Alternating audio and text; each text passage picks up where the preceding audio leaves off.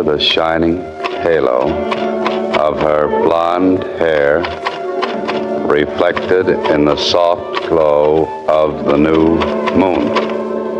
Oh, no, not that. Windsor. My boy, why did you ever decide to write sports for a living? You know, you could have gone into something interesting like being a truck driver with the open road in front of you and a motorcycle cop in back. Around your crushing around my face. It's gone. What are you doing? That is not paid for by them. That is paid for by the people of Detroit. You might be qualified, ML. I'm not qualified for this job. Let me tell you something. You want to go right now? Okay, you want to go right now? Hey, kids, it's your old pal, ML Elric, back with the soul of Detroit. And, you know, Sean could have done something interesting like being a truck driver, but he just didn't have enough bad jokes about history. So he had to stick with sports. Is my mic on? Yeah, it's on. We're taking shots at Matt already. By the way, can I just point... Was that a Matt reference? I guess. Can I just point something out for our listeners, viewers, whatever you want to call these fine folks. You so Mark's sitting over here with a laptop. You have paperwork. Yeah. Our guest, esteemed guest today, Kevin, has paperwork. I have an empty peanut butter cracker wrapper. Yeah, that pretty much sums it up. It's not going to surprise anybody. Yeah, exactly. There was another long day of research for you. Exactly. No, I come ready. That's what happens when they stop giving free food to the sports writers. They have to hit the vending machine on the way to the stadium. Well, this is an old school. It's a Lance. You'll recall those from the vending machines. Now, are those the orange ones, or is that the toasted cracker? No, I don't like the dye in them so much. But, wow. What? You know, the food coloring. You're missing something. The Planters ones, where there's so much grease in the cracker that it's almost like phyllo dough before you get to that ribbon of peanut butter, that's fantastic. Listen to you. You could have been a food writer. Okay, Kevin, I'm going to be quiet for now for about 30 minutes. There's a lot of pop-ups with cheese peanut butter crackers. The hipsters love them. They're going to put a muzzle on me. Thanks for listening, everybody. That was a great show. Yeah, exactly. Yeah. I'll be back in 45 minutes. Next up, Marie Osborne, Dana Clark on the fives here. I can't let this go. What do you mean you don't like the dye in something? Can you taste it? No. I was just trying to have fun with the fluorescent color, but, you know. It's like eating Flamin' Hot Cheetos, only with peanut butter and sugar in them. Ooh. So, I mean, there you go. Sound good. Your dietary... Food coloring's fine. I had a red velvet cake, a piece of red velvet cake not that long ago. Right. That's chocolate cake with red dye. So there you go. Sean is I'm not anti-dye. Come on. He's very visually oriented, which is why he'll be starting his own podcast soon. Well, I'm certainly not a part of this one. No. It's okay, I'm going to pull the muzzle out. My choice. I'll be back and... So 30 minutes. Don't leave. So it's probably time for us to introduce everybody. That witty repartee didn't involve any member of the cast, but Sean Windsor was there, and so was Mark Fellhauer. And we have a very special guest today, Mr. Kevin Dietz. Kevin and I go way back to our time competing as a print reporter at the Free Press. Kevin was, of course, with the Defenders, and then Rescue 4, and then it was the Dreamweavers, and what was the other branding stuff they had? The Smoke 'em if you got 'em's. Catchy little names. Yeah, at Local 4. And then at some point, this guy named Steve Wilson comes to town and starts knocking people over, and I showed up on Flashpoint one time in a big fight with Adolph Mongo. And I think the news director said, oh, that's what we're looking for, somebody who's completely unhinged. And so they brought me over to Channel 4. And Careful what you wish for? Yes. Well, I think there was this crazy notion that if Elric turns out to be crazy all the time, then maybe we can somehow put the hammer on Dietz to take more money or do something else or something like that. And I went to see Kevin on the first day, and I said, hey, man, I'm hearing some stuff about there may be some notion that I'm here to somehow rattle you or replace you or something like that. I said, that is absolutely not why I'm here. And Kevin just said, whatever, man. I know it started out about you, Kevin. No, but this is how it goes. By the way, he did throw the third person in there. This is called a backstory. Sometimes these help so people can understand. Why is it always Elrician? Yeah, exactly. So this is... I remember it that way. Yeah, I do remember it that way. What, that anything starts out, oh, hi, how you doing, Kevin? Let me tell you about you for 15 minutes. So we just got to the Kevin part. Maybe you could have interrupted on the me part if that was your concern. But Kevin said, do your thing. And over the next 18 months, it became abundantly clear why Kevin was there and why Kevin was going to continue to be there. And the whole time, there was no better colleague, no more helpful guy, and no more generous part of the, Ruth to the Rescue and Rescue 4, sort of like Gladys Knight and the Pips, except the Pips were almost as big as Gladys. Kevin was the consummate professional and just... You know, in that same position, I would have said, I don't know if this guy's here to screw with me or not, but I'm gonna saw the boards right out from under him. And Kevin was awesome, man. I actually did not like Kevin that much until we worked together, and I like him a lot. I do remember that. I remember saying you came up and said, "Look, I don't know why they brought me here. People are saying that." I said that maybe you're many here to times over the next 18 months. I said, "Hey, let me help you out. If you're here to replace me, let me help you out." Exactly. Oh, you're the relief crew. Okay, that's great. That's right. Yeah, we were wondering who's going to start squeeging the peep show after me. So grab them up. Oh, no, I was happy for you to succeed because you're coming from. The newspaper and the stories that you guys were doing, I was thrilled to have some, hard-hitting journalism in the building and get after some stories. If they wanted to get rid of me because of that, so be it. But, I was hopeful that we'd both stick around and start, teaming up on stories. And we did get to do a little bit of that, not as much as we wanted. Oh, yeah. No, every sweeps period, I would come in with all these ideas. They would shoot them all down. Right? They would shoot them all down. Newspaper as usual, wherever you are. And then they brilliant. Everybody else is a fool. But go ahead. Okay, Mrs. Windsor didn't teach you any manners. So I turned to they'd turn to Kevin. They'd say, "Okay, this idiot doesn't have anything. What do you got, Kevin?" And Kevin's like, "Well, I got this story. I got this story. I got this story. And they're like, "Can you give him a couple of those stories?" And I was like, "Yes. Can you please give me a couple of those stories? Because I'm drowning here." So in the 18 months I was there, did not go well. But Kevin was knocking it out of the park, continued to do so, and so we're happy to bring him here because I think a lot of us who watch Kevin on Channel 4 have heard him on WJR, have seen him here and there, but one of the big questions we have is, what is Kevin Dietz up to? And so we're going to spend some time talking about that, as well as take a little survey of some of his greatest hits because, contrary to Kevin's claims otherwise, he did some pretty hard-hitting journalism and did some great stories. I remember the abortionist story. That was friggin' incredible. And one of my favorite ones of all times, which I don't know if it qualifies as like hard-hitting public service journalism, but it was just a great Law and Order story. The rapper whose rap songs incriminated him. Where he just like, I shot this bitch in the face and I hit her body on Mack Avenue, and it turned out that's exactly what he did. What was that? The song was like called Credit Card Fraud or something like that was the title of it. It was testimony. I mean, it was like a grand jury transcript with a beat.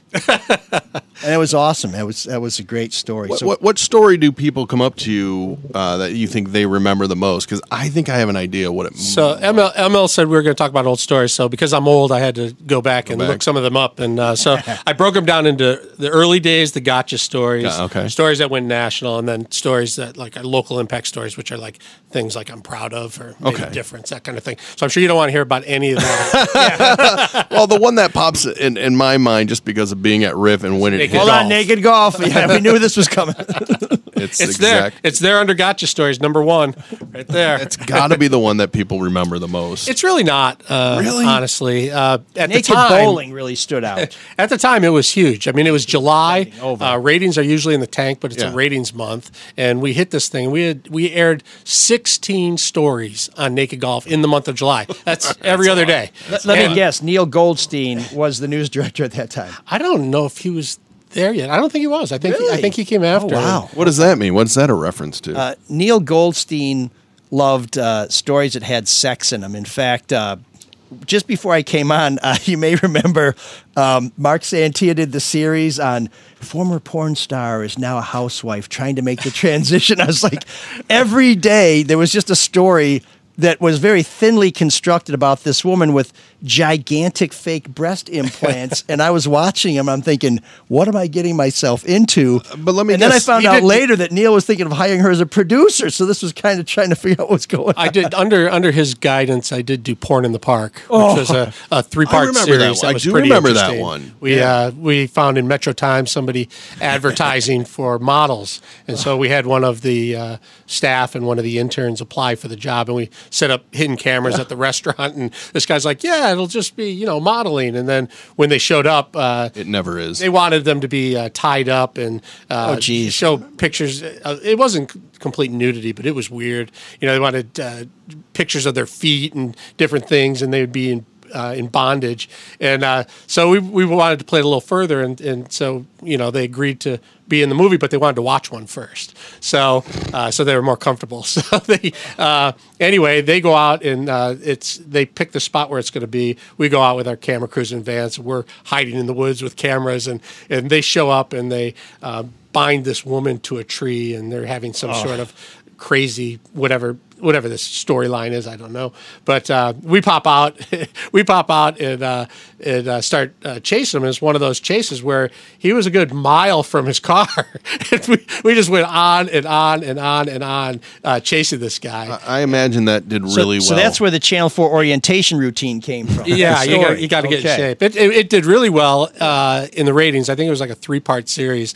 But the funniest thing about that story is a year or two later, the guy, he had some crazy name, like a letter, I don't know. Not like two letters. Yeah. I think it was just clear that up. One of those. But it was a strange name. But anyway, he decided to make a porn movie about me, and he called it Channel 5 or Channel 6 or something like that. And the storyline in that was Channel 4? That they turned the tables, and they knew that this was a ruse, a news story. Oh. And so they captured all of the participants, the camera people and me, and they beat us up and did some other things. But I'd like to get a copy of that if anyone has one out there. Well, the other thing, not that I want to hang on the sex topic, but people probably don't realize that the franchise that made Chris Hansen famous started with Kevin Dietz here in Detroit. And my favorite line was when the guy came to the door, and saw you and freaked out and started running, and he dropped his bag, and you said, I thought you were going to bring me wine coolers. Where's my wine coolers? Yeah, I didn't have a catchy name like To Catch a Predator like Chris did. He did a much better job of branding. I'd like to go back and find out what we called that story, because we did that sting about 6 times Creep here in Metro Detroit. No, it was something computer, some boring title or something. I can't remember what it was, but and I actually got that from Whackers. A former producer that I worked with was in Kansas City, and they were working on that, and they called and said, hey, you got to get with these guys from Perverted Justice. You should try this. This is crazy. So we set it up. We were successful right away. Oh, yeah. We had all kinds of guys come to the door, and we asked them to bring things like wine coolers and, whatever, candy bars and whatever, and they'd show up with their bag of stuff ready to meet a 13-year-old girl or a 13-year-old boy, whatever the case. And anyway, we did have a couple of long runs and a couple guys peeling out in their cars, and that was always fun, the chase. Yeah. But anyway, we'd done the story several times, and it kind of just wore itself out. We were telling the same story over and over again after 5-6 times. And so I had called Chris Hansen, who's a close friend of mine, and I said, Chris, you got to do this thing, man. It's unbelievable. It's like watching a car accident or something. It's not all right, but you can't take your eyes off it, because you feel kind of bad for the people who show up. They're just, they're not all pathetic losers. Well, some are some maybe feel that bad for them. Not that bad, but some may be predators, but they're confused for sure. There's something wrong there. Damaged. But anyway, he was like, "There's no way the network would ever do something sleazy like that. That's local TV." And then like 2 years later, he must have been at a pitch meeting and didn't have anything to pitch, and he pitched it, and they gave it a try. And on their first try, they caught like 13 people, including like a priest, it's a home run, cop, and whatever. And it went on. I mean, unbelievable. I mean, not only was it good story, good television, but it became a cultural thing. Oh, unbelievable! You know? He's been on South Park. Yeah, he's on like Letterman. Emmys. Park, he did an Emmy skit with Conan O'Brien. Yeah, it was actually really funny. Yeah. Conebone 69. That's right. Yeah. I think that was Conan's handle. So did you get a commission out of that? A finder's fee? A Mercedes? I think he wrote a book about it, and in the book he mentioned. Well, there's an acknowledgement. Yeah, I don't think I got it. I don't think I got named. I think it was a reporter from Detroit or something like that. Oh wow! Chris and I have been friends. We were in each other's weddings. We've known each other. Have you talked to him recently? Because I know he went through some stuff. How's he doing? Because he went through a bunch of stuff. He's still great. He's remarried and he's happy. He's got a YouTube show that has 750,000 followers. Wow. I mean, he's killing it on YouTube. He does that cameo, which is pretty funny. I know, believe me. But no, yeah. I mean, that's a big business. You wouldn't believe the money he brings in from that. I mean, it's really big money. And then he produces his own 10-part series shows like that are similar to Dateline. It'd be like, I think he's doing one now, Murders of Michigan, the most famous dozen murders, and each week it's a new episode. And he sells those to Discovery ID, and they do really well. He did Killer Instinct with Chris Hansen, I think it was called, or some show like that. But he's done 4 different series like that now, and he's works for himself, and he sets his own schedule, and he's making money, and he's doing great. Because there was a time there was like, little worried about him. Well, a lot of stuff just collided at the same time. You know, he lost his job, got divorced. It's just, you know, hey, it's a long life. And of course, because he's Chris Hansen to catch a predator, right? It's got a lot of attention everywhere. Yeah. When he brought that bag of wine coolers, that was a problem. He's doing great. Chris is doing great. Good. Before we get to some of Kevin's stories, I want to tell you a little bit about somebody else who's doing terrific, and they've been doing it for 75 years. That's Roy O'Brien Ford in St. Clair Shores at the corner of 9 Mile and Mack. That's where my mom got her red Ford Focus wagon, which she's always bragging about, mainly because we borrow it because our car sucks. But hers is great. So if you want to get a new ride, maybe sell your ride, check out a lease. They have new cars. They have used cars. They have lots of opportunities. They do repairs. They'll sell you tires. They'll do service. Go to royobrien.com. That's ROYOBRIEN.com. When you're there, you can check out Fast Track, which lets you choose your vehicle and options. You can pick your deal, whether you want to lease, finance, or pay cash. Get the value of your trade-in, apply for financing, and schedule delivery of that hot new ride. If you go in person, where you're going to see a beautiful showroom, you're going to see some great cars on the lot, and maybe you can sell them yours because used cars are going big time. So to learn more, go to royobrien.com. That's ROYOBRIEN.com. Or call 888-566-5851 and tell them you found out about them from ML Soul of Detroit. Kevin, so back to you. Anson, doing great. Glad to hear it. Now, what about you? What do you want to talk about stories? You want to talk about what you're doing now? What's doesn't matter to me. Well, update us. Show the last we knew you were doing with WADL. Yeah. News Now, is that what it was called? Yep, News Now. That was fun. It was a half-hour show. It was on 5 days a week. And I liked it. It was very, very low budget, but basically I'd call up. Why I liked it. I'd call up people and have them come in, and we'd talk about whatever's going on in the day, or talk about whatever they've been doing. And I really enjoyed it. We stopped because of COVID. We couldn't have in-studio shows anymore, and so we weren't going to do them remotely. And so we put a pause on it, and we haven't come back to it yet. I don't think we will come back to it. Do you miss television in general? No, not at all. Not at all. Not at all. I've been at JR for almost 2 years now. I fill in for Mitch and Guy Gordon every once in a while in that early morning shift, which is tough. Yeah, for Paul W. But I have so much more fun in that format, or in like this format we're in right now.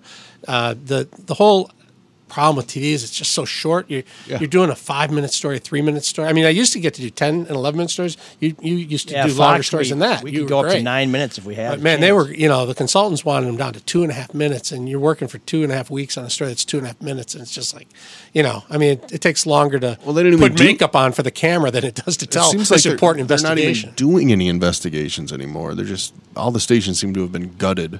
It's tough. They have so many hours of TV. There's like 7 hours of local news on every day, maybe more than that now. And they're filling it with the same amount of people. So they just can't take somebody and say, go work on something for 2.5 weeks and spend 10 minutes, doing a story. I wish they would. Yeah. I wish they would. But you know, the papers have figured it out. The Free Press has figured out how to work around that problem. They're covering.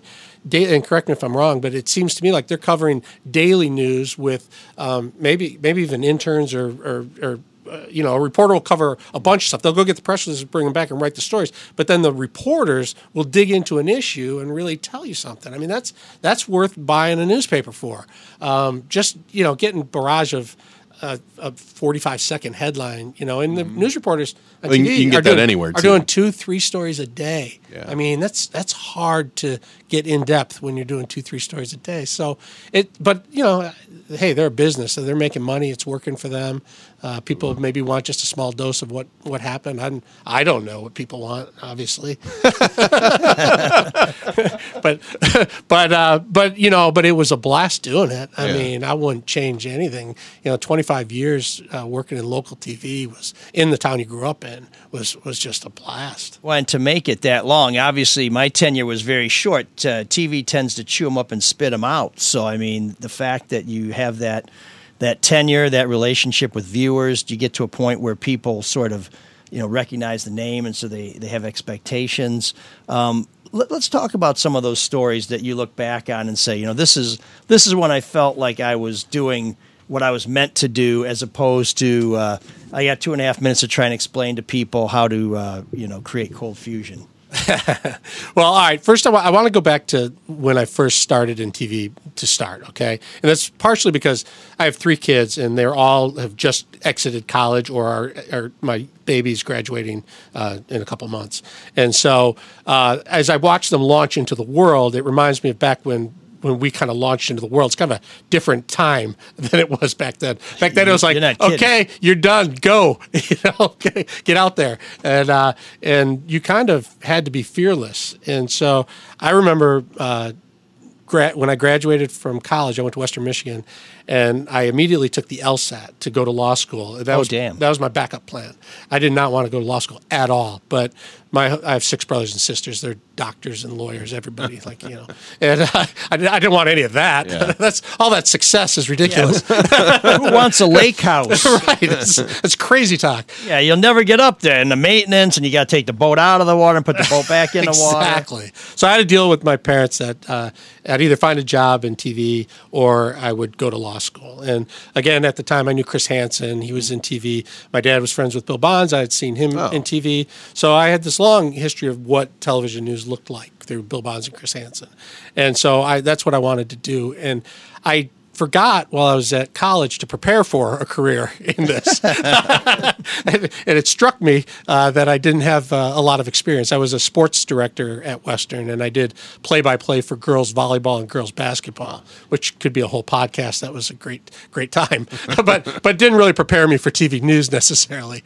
And so when I got out, I went to Chris Hansen and asked if I could shadow him for a couple weeks. Oh, wow. He let me shadow him at Channel 7, and that was when by chance, that was when they did the money, money, money clip, we're so rich, we throw out our dollars. It was the YBI gang, drug gang. Very famous clip in local media history. Yes. Right. And they were so rich, they're throwing the money away. And it was a crazy, crazy time. But anyway, and the garbage strike was going on back then, which people who are old remember.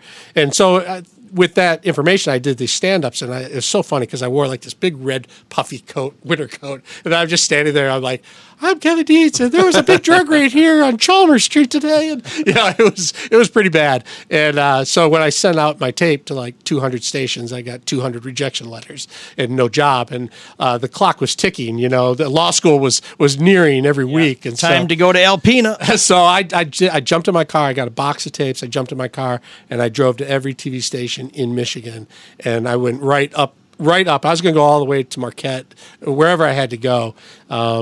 And I ended up stopping in Traverse City, where I was offered a part-time, I think it was 15 hours a week at TV 7 and 4.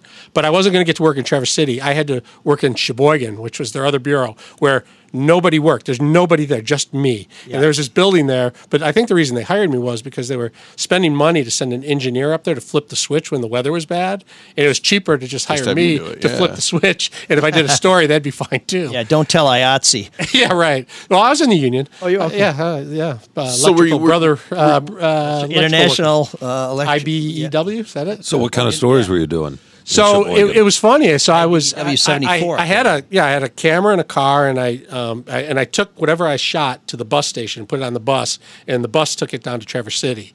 And so I really had no supervision at all. Did you like that, or were you a little freaked out at that age? Like, well, it was good for me because I was making so many mistakes that I could fix my mistakes. Sam would love that. Yeah, yeah. So that was great. You know. So so they would suggest like in the morning meeting, they'd say, oh, they're fixing up a church in Gaylord or something. Why don't you swing by and get that? And I go, okay. So I would do that. And then I would call like each sheriff's department. There's so much land up there. I mean, it's huge. And some sheriff's person would answer the phone and say, oh, there's a domestic violence situation, you know, and boom. But boom, I drove like 2 hours over the Mackinac Bridge, another hour east, got out, did the story, because I'm just thinking Detroit. I'm like, how do I get a tape to get back to Detroit? Oh, yeah. And so then I'd drive back, and then I'd tell them what I had, and they'd say, oh, that's really great. Can we get that for tonight's news? Now, from Sheboygan to Traverse City is another 2.5, 3 hours. So then I'd drive down there, and then I'd jump in an edit booth where I didn't know how to edit, so I'd be editing. I'd miss the 5 o'clock deadline, miss the 6 o'clock deadline. I'd finally at 11 o'clock, I'd get my tape in there. There'd be a black hole or two in it, but it would get on, and then I'd say, wow, that was great, and then I'd drive back to Sheboygan and do it again the next day. It was fun. I worked like, I don't know, 100 hours a week or something doing these stories, and eventually they just felt so bad after a few months. They made me full-time, and then they brought me down to Traverse City, which was awesome. How long were you at Channel 4 then? Like, when did you end up, how'd you get there? So I went from Traverse City, I went from Sheboygan to Traverse City with the same company, and then I wanted to go to Grand Rapids because that's where people from Detroit were getting hired. Mm-hmm. And so I said, if I can get in there, I can get to Detroit. But I couldn't get in there. I was too green. My stuff wasn't good enough.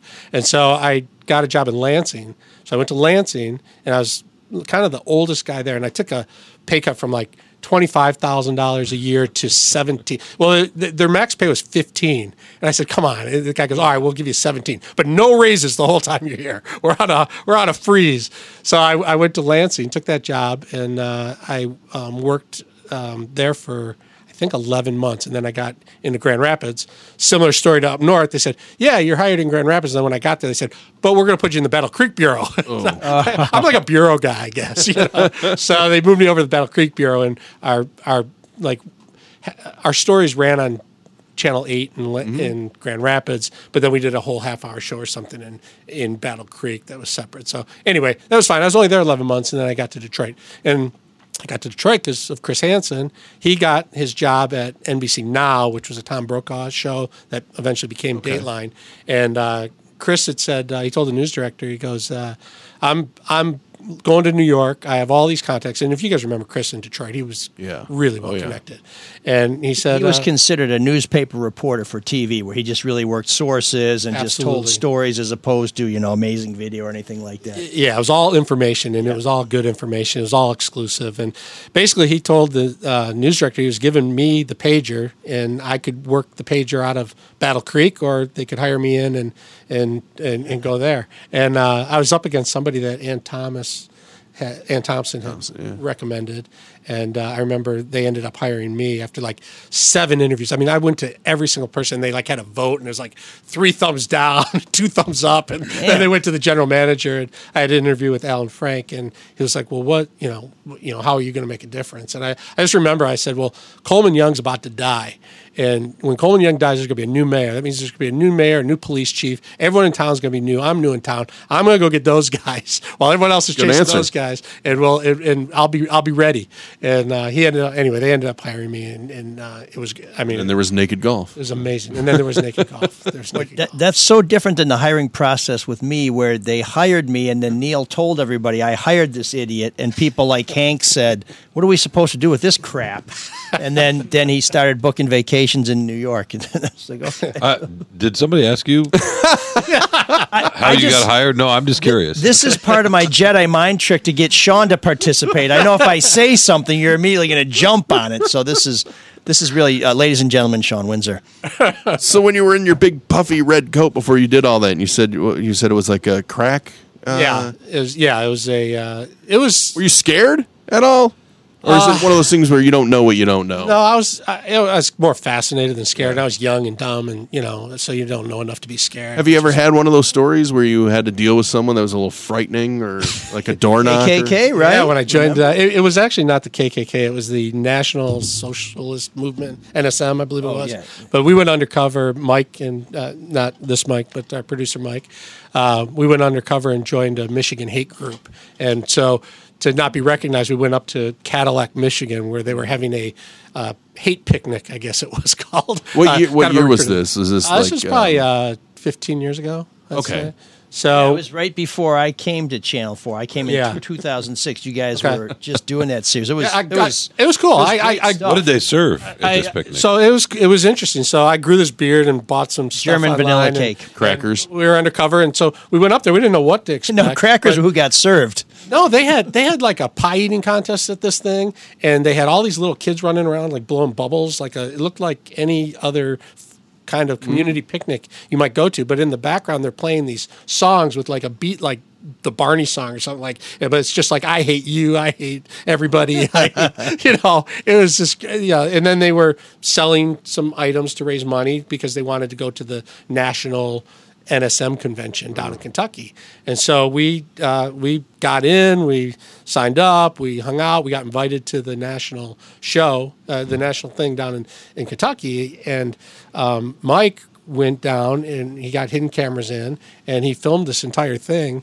And in the meantime, we'd gotten all the license plates of everybody who attended. We figured out the organizational chart of Michigan and what was going on. And then Mike went and got this amazing video. I could not believe it. But they had these huge mosh pits of people and these hate music bands. They're trying to recruit people through music on the internet. Then give out music at concerts, like David Koresh and the Branch Davidians. But they had cross burnings and swastika burnings and all this crazy stuff. And he brought all this stuff back, and we went through it. And so anyway, through the series of the reports, we exposed everybody from Michigan that was in it. And I remember we went up to who the leader at the time was because someone had left and I think they got arrested or something. So someone new was taking over. He was up in the Petoskey area. And we went to confront him and he wasn't home. And he had a little rock garden where all the rocks were in formations of swastikas on the front lawn. And we're like, how charming. This is fairly scary, I don't know. And so then all of a sudden we see his car go by, so we follow him, and it turns out he's a pizza delivery guy. Oh. And so we confront him, and clearly superior to all other beings. And this hilarious confrontation, because for some reason I'm kind of scared. It looks like we're doing rope-a-dope in a boxing match or something. I'm just kind of like lean it back and then lean it in and then lean it back. And we had done that, but the scary part, which was your question 10 minutes ago. Sean, where are you? I was just saying, I'm used to it. Was that trying to beat up Kevin? He's the guest. Yeah. Oh, jeez. Was that when we aired that, they put out a national message. They said this reporter thinks it's funny to go undercover and expose NSM members.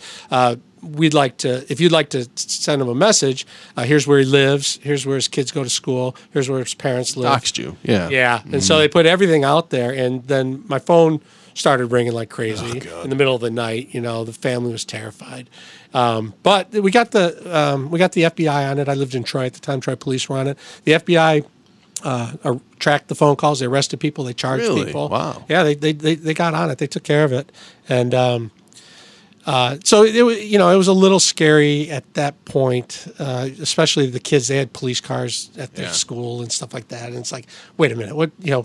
I'll just go cover the weather. I'll go stand on the side of the road, tell people to wear hats. It's wintertime. Put on your gloves and hats. Yeah, I can cover girls volleyball and basketball. Right. Exactly. So there's stuff like that. And of course, anytime you're chasing down I mean, we did so many stories on different drug gangs and things. You can't be careful enough on those stories. Even people who are just doing breaking news, I don't understand why they stand in front of these people's houses and don't go to a police precinct. One night we were doing a little kid was shot. They were like 4 years old on their doorstep. And it was a drive-by shooting, so we were out there covering it. And it turned out that it was a hit on a drug dealer, but they got the wrong house. Of course. And so we're all standing there. All the media's there, 247, Free News, everybody. And we're doing our reports or whatever. And while we're there, literally live trucks, everybody's doing the reports. A car comes flying down the street and firebombs the correct address, which is just the other side of the street, across the street. What? And by this time, police were gone. Police were there when they were there, and then they would go away, and the media would hang out until the live shot or try and talk to neighbors or whatever they do. And all of a sudden, the house across the street just explodes in flames. You're like, what are we doing? I mean, did anybody shoot the drive-by? I mean, did any video the drive-by? Oh, yeah. Well, the aftermath, for sure, yeah. Oh, I mean, did anybody get the car coming by? I mean, you wouldn't know it at the time. Yeah, I don't think so. No, I think everyone was hitting the deck, And, wow. But, yeah, I don't remember if they caught the person or how they resolved that, but it was big because every time a child gets shot, it's a big story. Oh yeah, and so everybody was there. But yeah, it was crazy. It's amazing how reporters are sent into dangerous situations. If you're a newspaper reporter, you can kind of blend into the crowd a little bit because you got your notebook and you either pull it out or you put it in your back pocket. But when you're a TV reporter, you're with a massive truck that has a big number on the side of it. And one time we were driving by, and it's rare that you're near another crew, but we were driving by something where Silva Harapetian was covering something where someone had just been raped or accused somebody in the neighborhood of rape. And so half the neighborhood was going after the guy, and the other half was coming back to say, no, somebody didn't do it. And it was a really tense situation. They were set up, and we kind of drove by and we're like, hey, you guys okay? And they're like, I think we're going to be okay. And like, you guys go ahead. And this is at noon. This is for like a noon shot. And, it didn't really occur to anybody, yeah, this neighborhood's about to boil over. Let's not send somebody over there. It's like, no, we're going to send somebody because that's going to be great video and lively live shot, right? Something going on in the background. Somebody back in their office thought it was a great idea, that it was going to be great television. It was not out. Someone at Channel 4, I think it was John Carlson, but I could be wrong. No, it wasn't John Carlson. I think it was his replacement. But somebody got shot at through the door just a couple of years ago. I think it was John Carlson. Yeah, he was on the porch and somebody... Yeah, some older man was confused and just shot first, asked questions later. And as I understand it, a newspaper reporter had been on the porch earlier and had said, this guy's unhinged, I wouldn't go up there. It's like, well, I got this. It's like, oh, yeah. And he was new to town, so it was like, welcome to Detroit. I think he came from North Carolina or something. Right. So it's like, welcome, friend. That's crazy. But anyway, so let me drop one last story on you, and that is and I go back to my early days because it just shows how dumb you could be and how lucky you can be. But this was Operation Desert Storm. I was in my first year up in Traverse City, and I convinced management that we should go over and cover Northern Michigan effort in the war, and they're like, all right, but how are you going to do that? Everybody was trying to get over. You remember that was like the war that was made for TV, Right, and everyone was embedded. Scuds, that was the first time. Yeah. Scuds. Right, I forgot about that. And so people were flying over on military planes, and I didn't really have a lot of connections as a 22-year-old kid in Traverse City, so I didn't think much about it. I went and got the visa that I needed. I went to Chicago, and then they sent me to Washington, D.C., and I got the visa for me and the anchorman, Jerry Green, at the time. And so we were going to go, and so I just booked a plane, like first-class plane on British Airways over to Saudi Arabia. And I'm like, well, hey, I got my visa. We'll just go. Everything should be fine. And nobody seemed to have any second thoughts about it. And so we went, and of course we landed, and the whole plane's surrounded by armed, military. And we're like, ooh, this is different looking. And we get off the plane, and we get in the line, and they're like, your visas are to be with the military. You're not these are no good. Your visa only says that you can come with a military escort, and I'm like, and there's a language barrier, and the anchorman behind me is just like, I didn't want to come in the first place. I'm an Eagle Scout. Does that count? And so I just started saying NBC. The Traverse City station was NBC. Like NBC, and they're like, you can't come in. You don't have the right visa. I'm like, NBC, and then some guy just appeared. And he took us, he goes, this way. And we go, this off to the left or something and through some gate and into a van. And they drive us over to the hotel where NBC is, where that stud guy was, Kent or whatever his name was. Arthur Kent. Yeah. And they take us right to a room, and they knock on the door. This guy opens up, and they got all this editing equipment in the hotel room. And the guy goes, NBC. And he pushes us in. and he goes, don't leave this hotel. If you leave this hotel, you'll be arrested. You're not properly credentialed. And so these guys are like, what's your deal? Like, well, I go, we got a room because I booked a room at some hotel. Like, they go, you can't go there. You can't leave this hotel. Like, you have to be with the military anywhere you go. Yeah. You're going to get arrested. And now I'm like, we're over there. The station sent their money. I'm certain I'm going to get fired when this all blows up.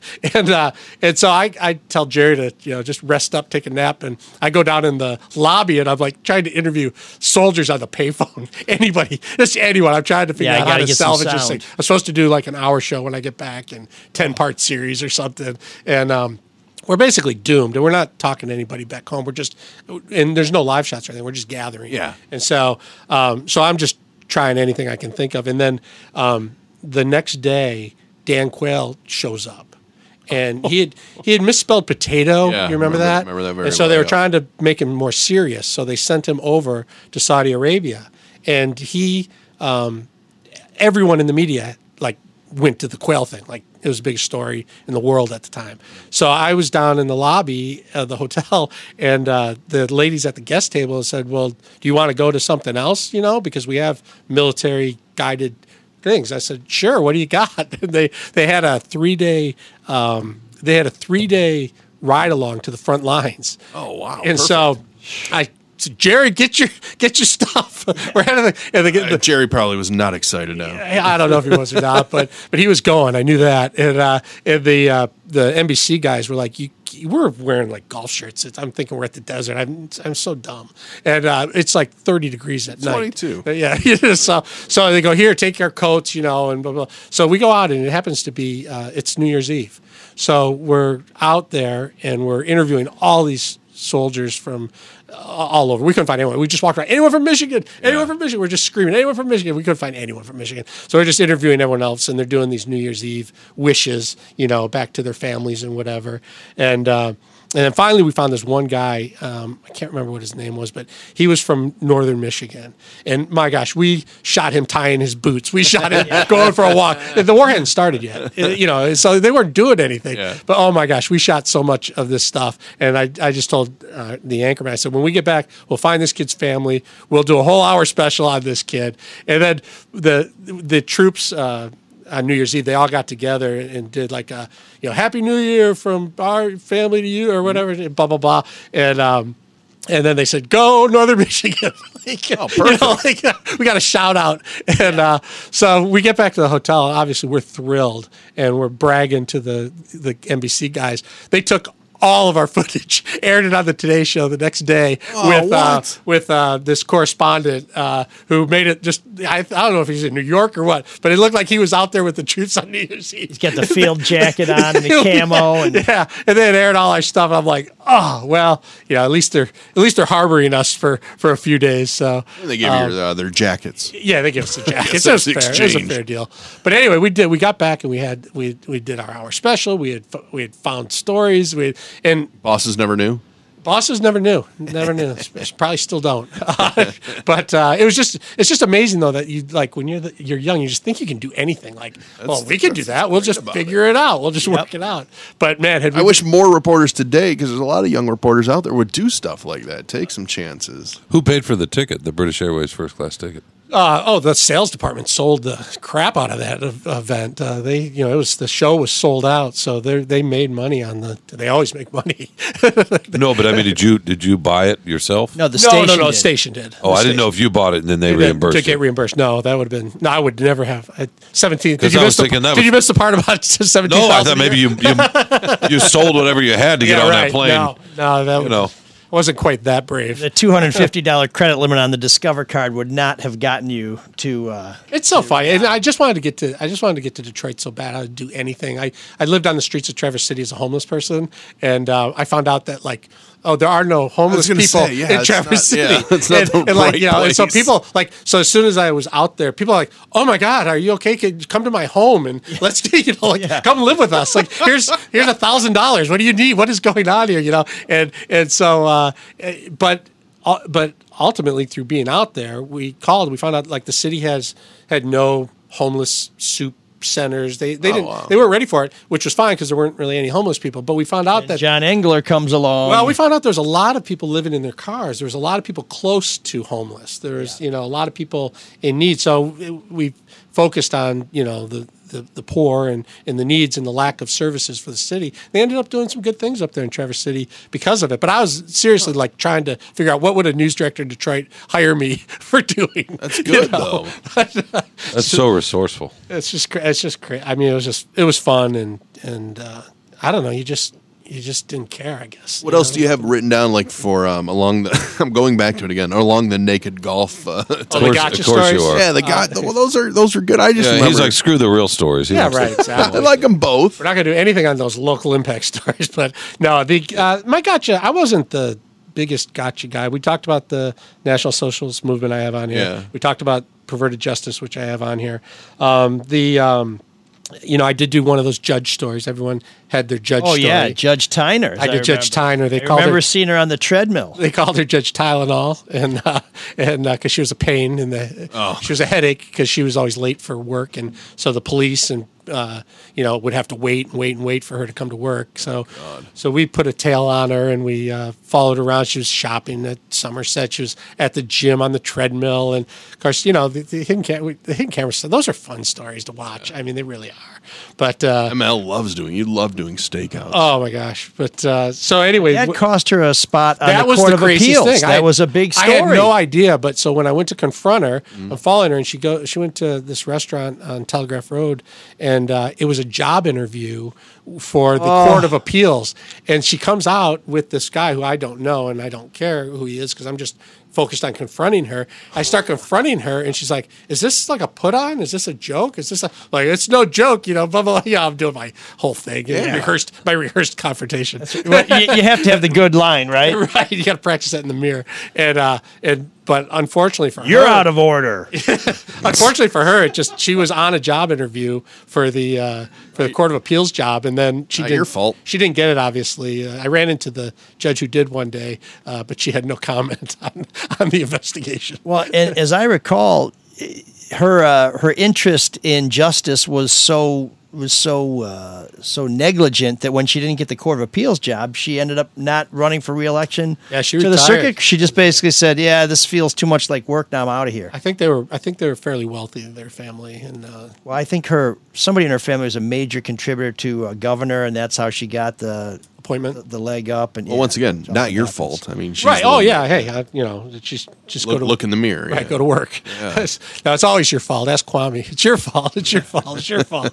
Then the ML had mentioned the Dr. P abortion story, which was another great crazy story. Thing. I just in my head, like the hate group. I just when I was a young kid, it was a story that I always thought I wanted to find out who these people are. Are these people just complete idiots, or are they organized, or how do these people end up in this place? But so this abortion story, I had always thought or been fascinated about this whole idea of back alley abortions and do they really happen and what happens when you're poor and you can't go get an abortion.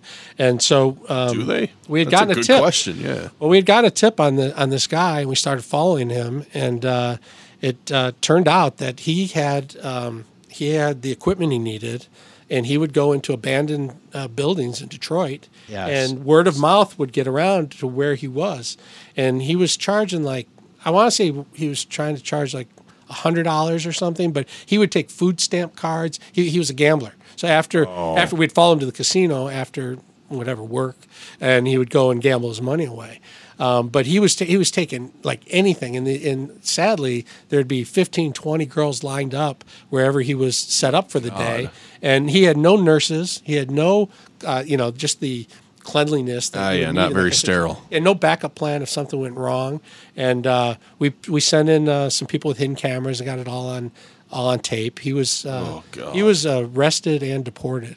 Ultimately. Good. Yeah, and this was not a pro-choice, anti-abortion story. It was strictly about the health of the patients. And if you saw this story, you'll never forget it. These were disgusting conditions. And when Kevin says they were doing it in abandoned buildings, I mean, it looked like this was in either someplace in Syria that had just been blown up, or a garage where, for all you know, a rat's going to come running across the patient's feet as they're in the stirrups. I mean, it's pretty horrible conditions. That was a great story. You're also very well known because you did a big podcast series on White Boy Rick Wershey. Have you followed that since he's been released? Have you had any contact with Rick? I haven't talked to Rick, but I do follow him on social media, and I run it. It seems like every day I run into someone who ran into Rick, and he is doing a lot right now in the injustice for prisoner arena. He's speaking, he's doing speaking events, and he's out and about like every day. I do know that he's been doing some like autograph signing things, I think, to make some money or whatever. I know he did artwork. I don't know what his financial situation is. He's engaged to a great girl. She runs a dealership, car dealership, and I'm glad you said real happy car dealership, because dealing was what got him in trouble. It's yeah. Did that movie help us profile a little bit? Or re-energize the platform, so to speak? I think so. And he, he calls himself White Boy Rick now.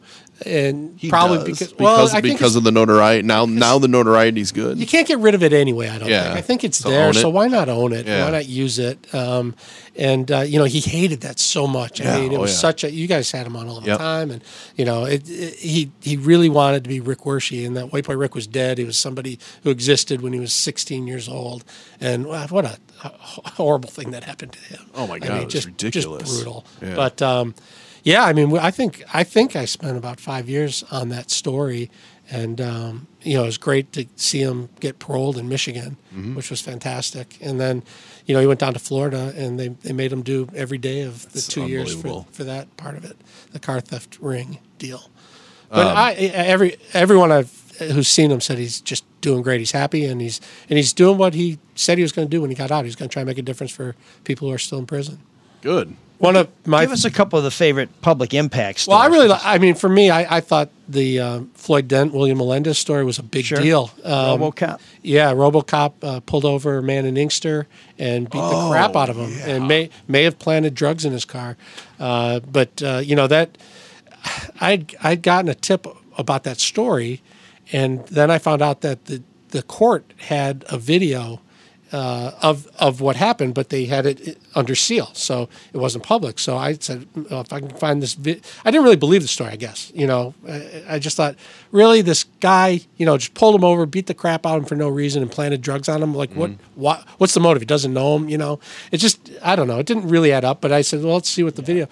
Well, the video shows up, and it's like, oh my gosh! I mean, he pulls him out of the car instantly in 2 seconds, punches him 16 times in the head. He's a bloody mess, and then he's walking around the car for half an hour, and then he pulls something out of his pocket. I don't know what it was, but something. And then all of a sudden, there's a hit with the dog, and they find drugs. And this guy, Floyd Dent, who I've interviewed numerous times, is wonderful guy.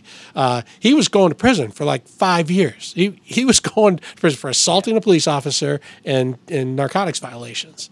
And, after doing the story and doing all the stuff that we did and all the other reporters did on that story, it turns out Melendez, William Melendez, loses his badge. He goes to jail for a year.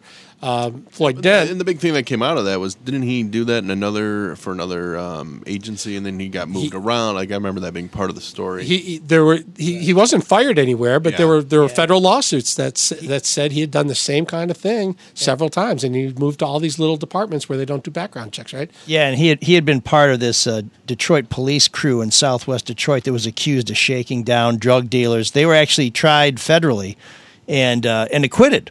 And he had moved on from there to some of these other departments until he ended up at Inkster. Another story you did that I thought was tremendous was the young man who died in jail in Macomb County. And, David Stojewski, yeah. And I see his mother every time I go to Costco, and she loves you to death, and you brought a measure of peace to somebody who had suffered, because I think her son was a handful before he was arrested, and then, of course, then he dies in police in jail custody. Yeah, and so that ended up being a story that I think is important, because I learned something that I didn't know, and I think police learned something that they didn't know. This guy, he had a drug problem. He was in jail a lot. The officers didn't care for him much. He would, he was the kind of guy who would throw feces at the window when you walked by. He was not a great prisoner. He was not the guy in a Green Mile. Yeah, he was not a great guy, but he was picked up for not paying a traffic ticket or something. He owed, like, I don't know, $100 or something, $150 on some traffic ticket. So they took him to jail, and then they ignored him. Well, the problem with David Stojewski was he was addicted to opiates. And they didn't really know it. And at the time, they know a lot more now than they did then. But they didn't really know the impact of the withdrawal system from opiates. So they were just looking at him as a pain-in-the-butt prisoner, and they just left him there for 14 days. He lost, I don't want to get the numbers wrong, but 45 or 65 pounds in 14 or 19 days or something. And he literally died right in front of them on camera, because he was in a cell where somebody has to watch the monitors. And he literally went to his last breath. And from withdrawal? Is that what? Yeah, it was basically from withdrawal. And as sad as that is, and as a reporter, I kind of went after the sheriff's department. Like, why are your deputies not helping this person? This guy is clearly in need. He's naked, alone. You can just see him gasping for air until the point where he dies. And yeah, they should have done something. But what they were saying, and I didn't fully comprehend it, was that they're saying it's the medical person's call. There's medical people there. The medical people said he's fine. So they didn't believe he was in pain. They thought he was faking. Huh. And the medical person said, no, he's fine. And so they didn't help him. And now they don't do it that way. They now know more about what withdrawal from opiates looks like. And they have a system where if somebody, they go in. They don't assume somebody's faking anymore. They assume somebody's injured, and they spend more money. And it's expensive to send someone who's faking to the hospital and get checked out and come back. And prisoners like to do that. It's like a little field trip for them to get out of jail for a little bit. So it's more complicated than it might just appear. Like, here's this video of this horrible thing that happened. That jail had other similar cases. Absolutely, but it was just. But looking back now, I think that a lot of times when we look at these stories, really we should bring in a lot of people to say, what's really wrong? Like, how do you fix some of these systemic problems? And instead of just that doesn't happen, though, because now it's on to the next story. It can be, but I think in Macomb County, and I should go back and check, but I believe they have a new intake center where when you get arrested, you come in and they assess you, like, what is your problem? Are you violent? Are you addicted to drugs? Are you, do you have a mental health issue? I mean, 35% of all inmates have mental health issues. They now, that feels low to me. It might be 45. Yeah, they'll now go to a jail where they have medical staff who's familiar with those mental health issues. So it can change. It's not easy, but it can, or it can at least get better. Yeah, and that was a great story. And while it may be expensive now to take those extra measures, based on the little bit I've heard, what they're going to pay in a lawsuit settlement because of what happened, the expense is worth it. Oh, you pay now and save lives. You pay on the back end, and everybody's shattered. Yeah, well, I'd love to see them pay really on the front end and actually help people who have mental health issues rather than arrest them and throw them in jail. You know, they could do a lot in that regard of helping people on the front end. Yeah, thanks, Governor Engler. Or addiction. Good job. Yeah. Good job. Right. Any last one, Kevin, before we do a little commerce, a little shameless commerce? Were you around for Nancy Kerrigan? Did you get to cover that? Oh, the Why no. Me? Although I was in Boston when she got married. Were you? We were Tanya or Nancy? Nancy. We were in the back bay, and we see this big ruckus at one of the big churches in Boston, maybe in Trinity. I'm not sure. We're like, what the hell's going on over there? It looks like some sort of, coronation. Like, Nancy Kerrigan's marrying her agent. We're like, okay, well, we're going to go to Daisy Buchanan's, have a beer. And I think we're going to go to Tower Records and Newberry Comics or something. It's like, hey, Nancy Kerrigan, you look like Skeletor. Was that the biggest local story, though, that you worked on, 94? I don't know if it was the biggest. It's just the first really big one. Yeah. And I'd come to town. I told you I was trying to win over the new administration. And, we had a new mayor, Archer, and a new police chief, Ike McKinnon. And so I was really getting to know McKinnon. I worked the weekend, so I had Monday and Tuesday off. So every Monday and Tuesday on my day off, I actually went to the police station and would just hang out. They'd have these coffee and cakes for people who were retiring. And I'd hang out. I'd just sit on their couches. And I got to know Benny Napoleon and the people in the different departments.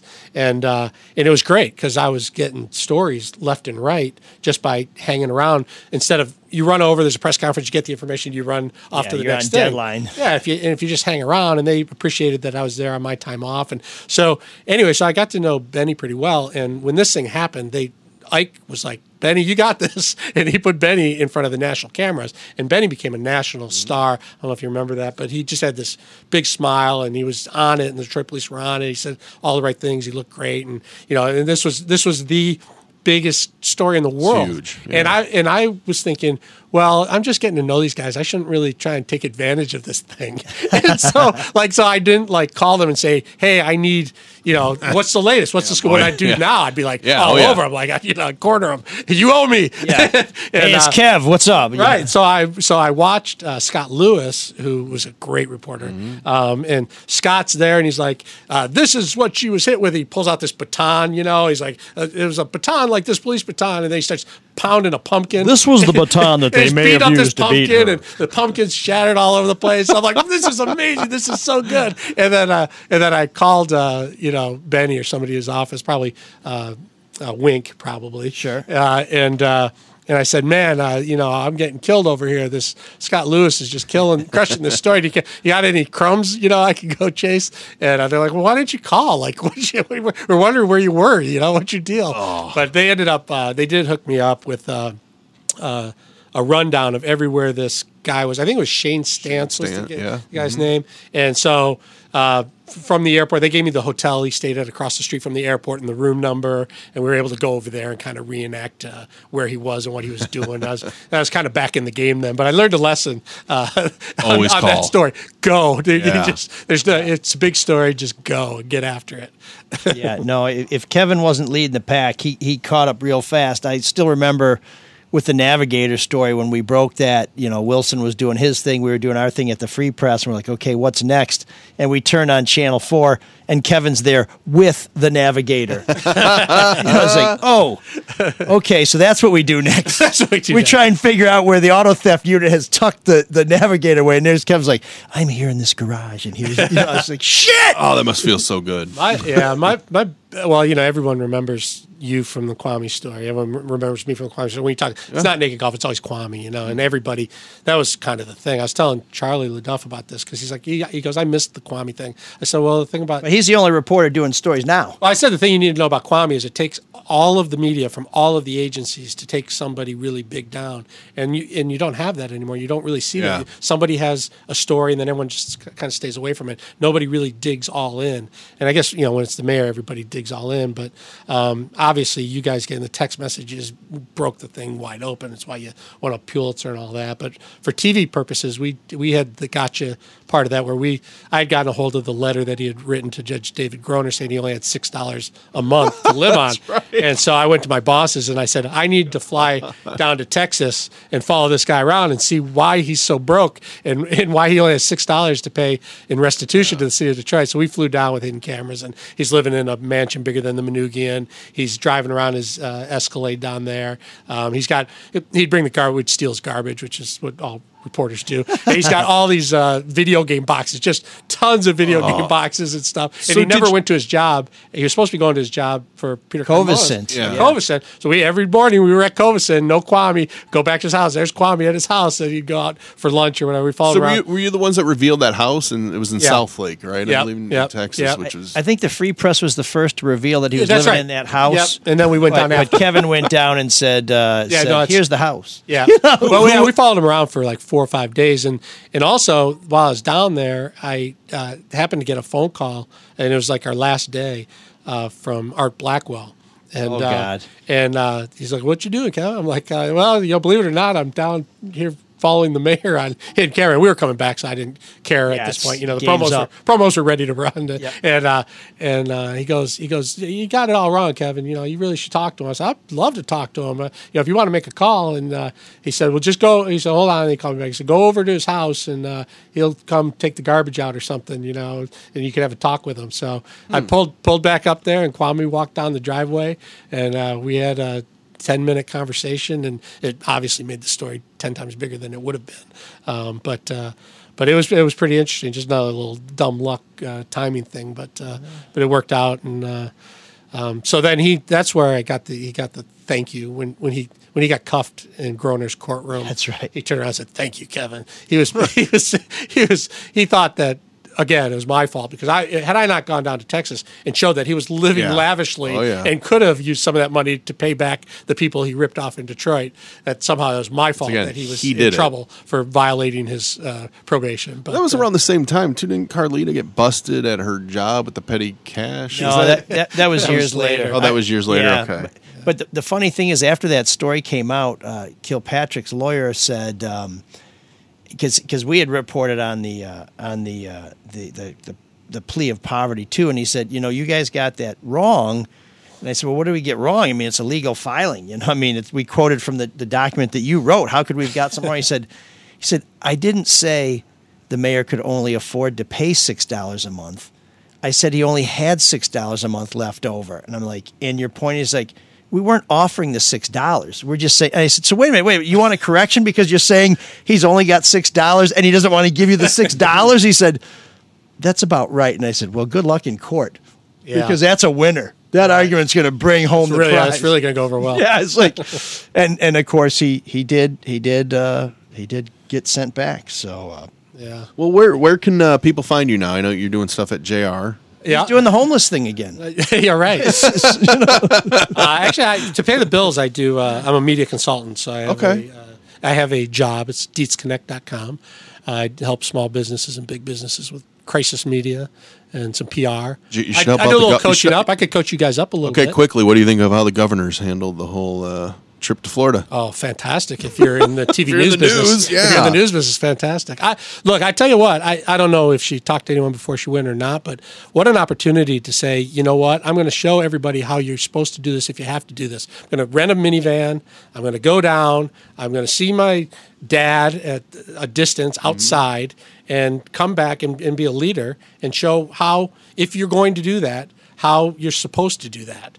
And make it a publicity thing that helps you out and say, look at the governor. That's how you're supposed to. If you got to go visit your dad, we don't think you should, but if you have to. She has death threats. She can't do that beforehand. Yeah, well she did get death threats. I mean, that was legitimate. I understand that, but now after the fact. She could have driven down. She should have driven down, and she should have shown people after she got back. After the fact is what she did. And then, of course, you just keep covering stuff up. It just keeps coming out. She has not been well served by her media advisors. Not one bit. And this isn't the first time. But then again, maybe they're doing what she wants them to do. She's just making mistakes.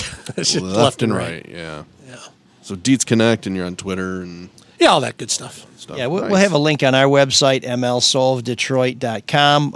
Kevin, thanks for coming in. Blast. We'd love to have you again. I guess the other part I left out is that I was filling in at WJR, and then Kevin came and put me out of that job. So there it is, revenge. That's there. Right. It's like you know. So I should have killed the king when I had a chance to kill the king. That's the lesson here. But you can catch him on WJR. He fills in on all the shifts, and of course. Check out what he's up to on social media, and we'd love to have you back again because when we're talking about great stories and how to do them, we could never cover that in one session. So it was really fun. So let's do that again. And for those of you who don't know much about journalism or about advising politicians, but you need a good haircut. Oh yeah, what a professional. I know where transition. They can go. Oh, they can go to Lady Jane's. I just was sort of spitballing, but I guess I guess there is an option for. I like people to help the people out, so Lady Jane's will get you looking and feeling like a king. Go to Lady Jane's. They got a new one in Grand Blanc on Saginaw Road, just south of Hill Road, right next to AutoZone. You can have one of their talented stylists give you an award-winning haircut, invigorating shampoo, hot leather neck shave, hot towel treatment for just $16. Don't procrastinate. Keep your hair looking its best. Get to any of the new Lady Jane's. Check them out, LadyJanes.com. And the new one is in Grand Blanc right now. That's the one we're talking about. It is wicked awesome. It is probably helpful if I had this potted up. It is wicked awesome. Oh, man, the geeks have inherited the earth. Did I do that? What a dork. Does him wanting to play with us again mean that he's turning into a geek or we're turning into cool guys? This week's Geek of the Week is a boss who does not care about helping people make money, save money, basically manage their business. But before we get to that guy, I want to tell you about somebody who does care about you and your bottom line and your pocket. That's David Hall of Hall Financial. He's a sponsor of all the shows here on the Red Shovel Network. And right now what he's doing is he's helping keep us on the air, and he's also helping you save money. Rates now, mortgage rates are in the 2s. Who knows where they're going to go? I would not wait too long to take advantage of this. So call today and find out how much a refi could save you every month. Of course, you know that when you do a refi, there's some paperwork and there's a bit of a lag. So you're going to save 1 or 2 payments right there. That's money in your pocket immediately. And then once you get that lower rate, you're going to save money every single month. So click on the link for Hall Financial on our website, which will take you to their website, or you can give them a call at 248-308-5000. That's 248-308-5000. And if you give them a call, make sure to let them know that ML sent you. NMLS 1467435. Yeah. Who's your geek? Oh, God. Let's hear about this geek. Now that Sean's gone, I feel safe. I know, just an empty chair's a nice shot. Look at that. There it is. Relentless. That's how you prefer Sean, right there. That's right. We just said if there's ever a picture that captures his contribution to the show. So we're just talking about CEO of Kroger, Rodney McMullen, who can't seem to get it right. He started off pretty good, recognizing the risks that his employees were exposed to by keeping the shelves full and helping keep America from starving in the middle of a crisis that we hadn't quite grasped. So he gave a hero bonus of $2 an hour to his workers. Seems pretty righteous, seems pretty fair. And frankly, of all the businesses who were in danger during the pandemic, pizza shops and grocery stores seem to be pretty safe, and so he was wise in recognizing that and keeping his workers coming in and exposing themselves to risk. But after 2 months, he pulled that raise, and that was kind of shithouse. But guess what? What? Now we learn that during that year when he dangled that little bit of an incentive out and then snatched it away, he pulled in $22.4 million. That's the most compensation he received in any year since becoming CEO in 2014. And while Rotten Rodney was raking in a 6% raise, it turns out the median employee salary for people at Kroger's fell by 8%. So Rodney, while putting the green in your pockets and keeping it away from the folks who put the green on the shelves, you, sir, not only got $22.4 million, you gave us 22.4 million reasons why you're our Geek of the Week. There's an all-night party in room 7609.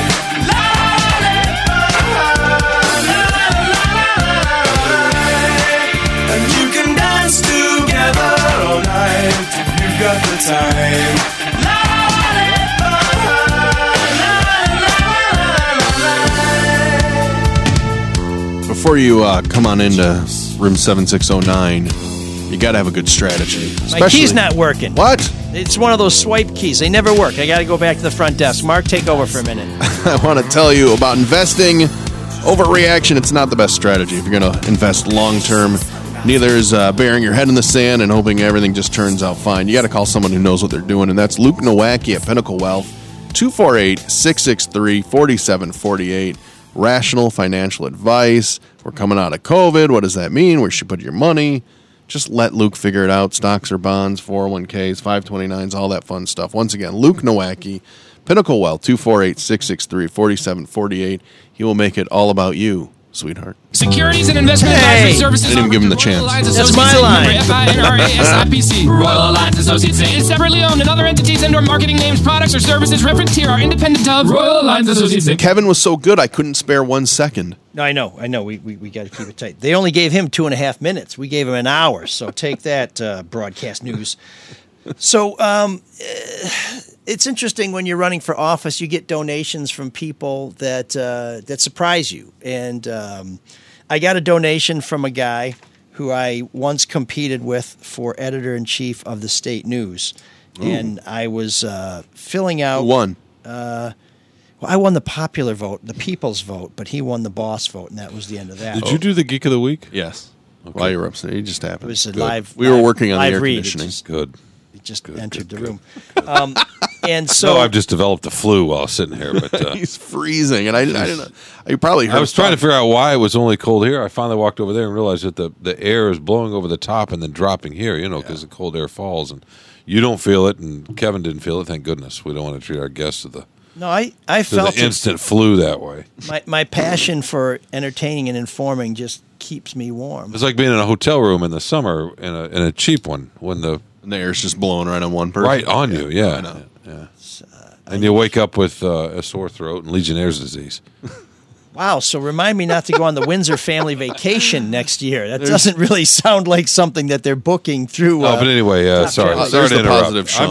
I'm glad the Geek of the Week is done, so good. Thank you. Actually, I was just going to... Is the Geek of the Week done? Or did you have something else to say?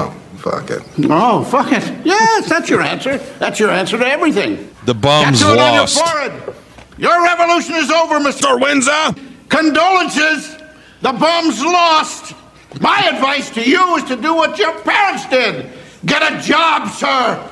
The bums will always lose. Do you hear me, Windsor? Always lose. When did you put that together? Just now, when you're upstairs. Ad lib, that's awesome. That's a little not ad lib, a little improvised. No, ML knew that you would be shitty sometime today. So. I knew that. I knew there'd be an opportunity to. That's nice for a well-crafted production. That's nice. Your donors. Anywho, so I'm writing. I'm writing a thank you card to this gentleman, and I realized that in addition to sending a thank you, at some point I should go through my CD collection and return a CD that somehow, through means that I don't exactly recall, was conveyed from his possession to my possession, and that CD was Tones on Tail. And one of the great, great Tones on Tail tunes is a little ditty called Go.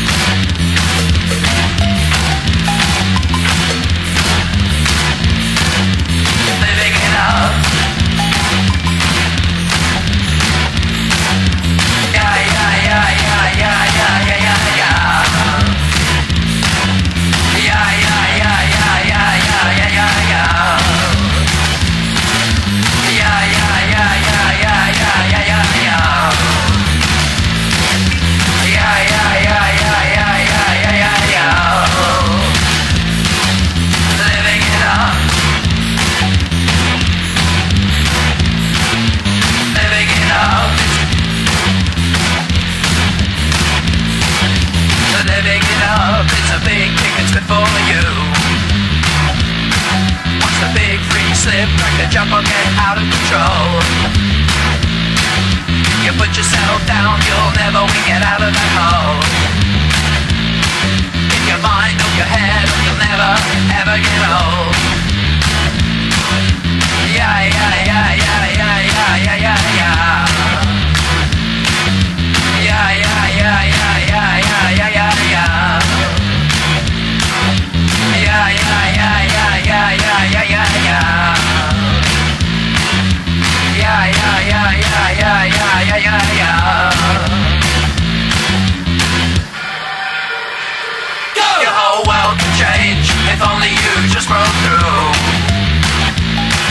Through the fizz inside your head, 'cause your fizz are doing nothing for you. Your head up, your mind up, you'll always, always come through. 'Cause living it up is a big deal, it's good for you. Slog your dull grey thoughts of fizzy bars, you can stand up to. Don't put yourself down, you'll never win, so let's all smash through. Through the fear of being real, through the fear of being really you. Living it up, it's a big kick, it's good for you. Yeah, yeah, yeah, yeah, yeah, yeah, yeah, yeah, yeah. Yeah, yeah, yeah, yeah, yeah, yeah, yeah, yeah, yeah.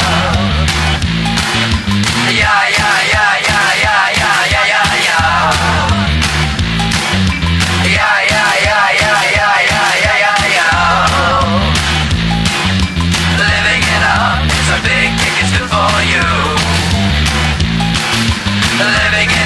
it's a big kick, it's good for you. Living it up, it's a big kick, it's good for you. Living it up, it's a big kick, it's good for you. Living it up, it's a big kick, it's good for you. Oh, you want to hear that part? Sorry. I love...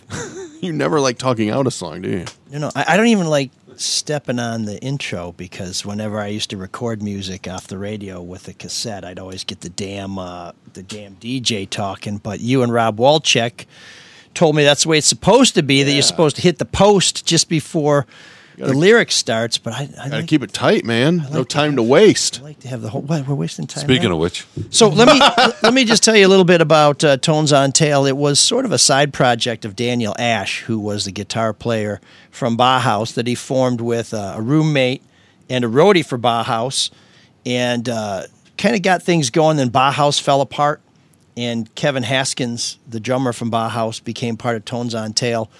And they put out some really great music. Their very limited catalog is all top-notch stuff. But then Kevin and Daniel teamed up with David J., who is Daniel's brother, who plays bass, also a refugee from Bauhaus. And they formed Love and Rockets, who you've heard here before in Room 7609, whose...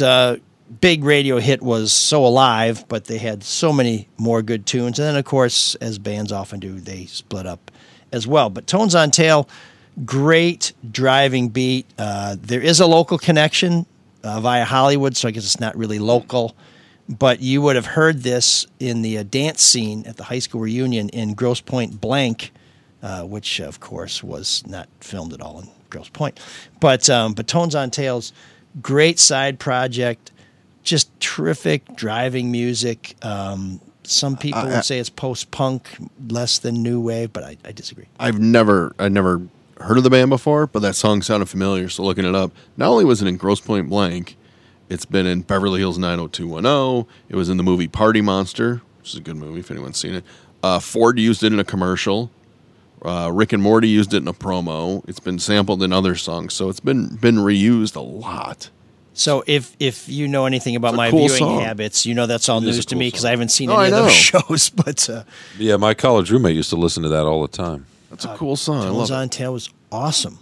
I'm so sorry that they broke up, except that they got all the other bands. Except they turned into Love and Rockets, which I also love. So that was great. Anyways, Room 7609 is the place where you will find those new wave groups that you never heard of before, or the hidden gems in the catalog of the new wave bands that you thought you knew so well. We have some suggestions we're going to try and queue up in future weeks. Please contact us at mlsolvedetroit@gmail.com with your suggestions for Room 7609. You can also call and leave a message for us with a suggestion.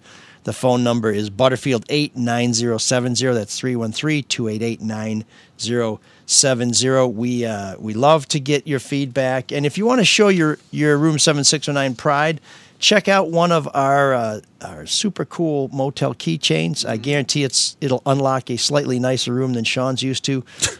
Legionnaire free. You can get that at drewandmikestore.com. William, who's a big fan of new wave music, not only checked out our various websites, he donated, which you can also do at mlsolvedetroit.com. And he sent us a double sawbuck along with this note. Room 7609 suggestion. Feel free to give Depeche Mode a rest. How about some American new wave like the B-52s? Yeah. Strobe Light, 52 Girls, Mesopotamia. William, I totally agree. B-52s are awesome. Those may be a little too well known, but we will scour. They'd be too enjoyable. Sorry, William. we would. Mesopotamia, by the way, is a great song. Oh, there's a lot of ruins in Mesopotamia. Yeah. Okay, where's Cyrus, by the way? He's waiting for you outside the door, so you go first. We timed this. You know, there are other shows on the network. Blah blah blah. What else? Oh. Yeah, that'd be great if y'all donate. Are we about done now? So you wanted to rush this, right? So you just reiterate everything we just said, but I'm not sure how that accomplishes your goals. But anyway, we will scour that B-52's catalog. We're going to have to save all that wonderful feedback about Sean for next week, I guess. Oh, yeah. No, we have... Lots of great Sean feedback. There was no feedback about me. Tons. None. You don't see it. Yeah, no. There's two show preps. There's the one that we do, and then there's the one we do that when you get here. So when he eats his crackers, one is a little more elaborate. I want to put you on alert, folks. Our pre-sale for our sweet ass Soul of Detroit bike is wrapping up soon. You have until the end of the month to order one of these custom, handmade in Detroit bikes. There will never be another bike like this, and I don't want to be the only one riding around on one. So please go to drewandmikestore.com and pick out your own Soul Roll Patrol bike. It's super cool. It's made in collaboration with Detroit Bikes. If you buy one of these bikes, you have two delivery options or two possession options. One is go pick it up at the plant, in which case the owner, Zach Pashik, will give you a tour of the Detroit Bikes facility on the west side. It's a cool tour. I've done it. You should definitely check it out. Or, if you're willing to pay a little premium, I will deliver the bike myself. Or Sean will, if he survives the Legionnaire disease. And he will bring some crackers. Sure, crackers, milk duds. So yeah, some sorbet and a little red licorice. Do you do the nibs? Do you like the strawberry red licorice or the cherry? I like them both. Okay, I like everything. I had a feeling. Did you guys see the movie Whiplash? You are so positive. Oh yeah, I'm sorry. Yeah. We were trying to rush this, but tell us about Whiplash. It's 2 seconds. The dad, Paul Reiser, right? They takes his son to the movie. They get a big tub of popcorn, and they take the. What is it? I can't remember what the candy is, but they dump it on top of the popcorn. That's how they eat it. That's gross. So maybe you would like to try that, Mike. I think I might like to try editing that portion of the show just to keep this under 90 minutes. No. I'm trying to say we're done. Yeah, I mean, if that's your menu suggestions, we were done a while ago. Want to tell you a little bit about something going on this weekend. May 22nd, the Motor City Makeover. If you would like to join me and my team in cleaning up Detroit, send me an email at mlsoulofdetroit@gmail.com. We will give you an assignment to help us clean up the city of Detroit. In addition to that, you will get a free campaign T-shirt. They are super groovy, and you'll get a feeling of fellowship and an accomplishment. So please join us as we try and clean up Detroit this Saturday, May 22nd for the Motor City Makeover. If you want to support my campaign, you can donate. Go to ml4detroit.com. That's ml4detroit.com. And you can learn more about the campaign, how to volunteer, how to donate, how to help make a positive difference, and how to bring positive change back to Detroit. And every donor will get a sweet union-made ML for Detroit thank you card. And if you want to follow us on social media, it's ML for Detroit on all platforms. I was going to ask Sean what he's up to, but apparently it's battling some sort of disease he contracted at a no-tell motel somewhere when he was on the road. And I just want to tell you that one reason why we got to get out of here is so that we can make room for the Drew and Mike Show, which is the leading intellectual property of the Red Shovel Network. So check that out. And if you got some spare time, see what that crazy cat Charlie LaDuff is up to at the No BS News Hour. It's a little itty-bitty show on the network we're trying to boost up with our massive audience and an obvious appeal to the masses. And sex appeal. And with that, I don't know, it's just appeal. Anything else to add, Sean? No. Do you want to invite our friend in to take us out? Cyrus, or is it Sirius? Whoa. Wow. Cyrus. Start over? Cyrus, take us out. Can you dig that? Can you dig it? Can you dig it?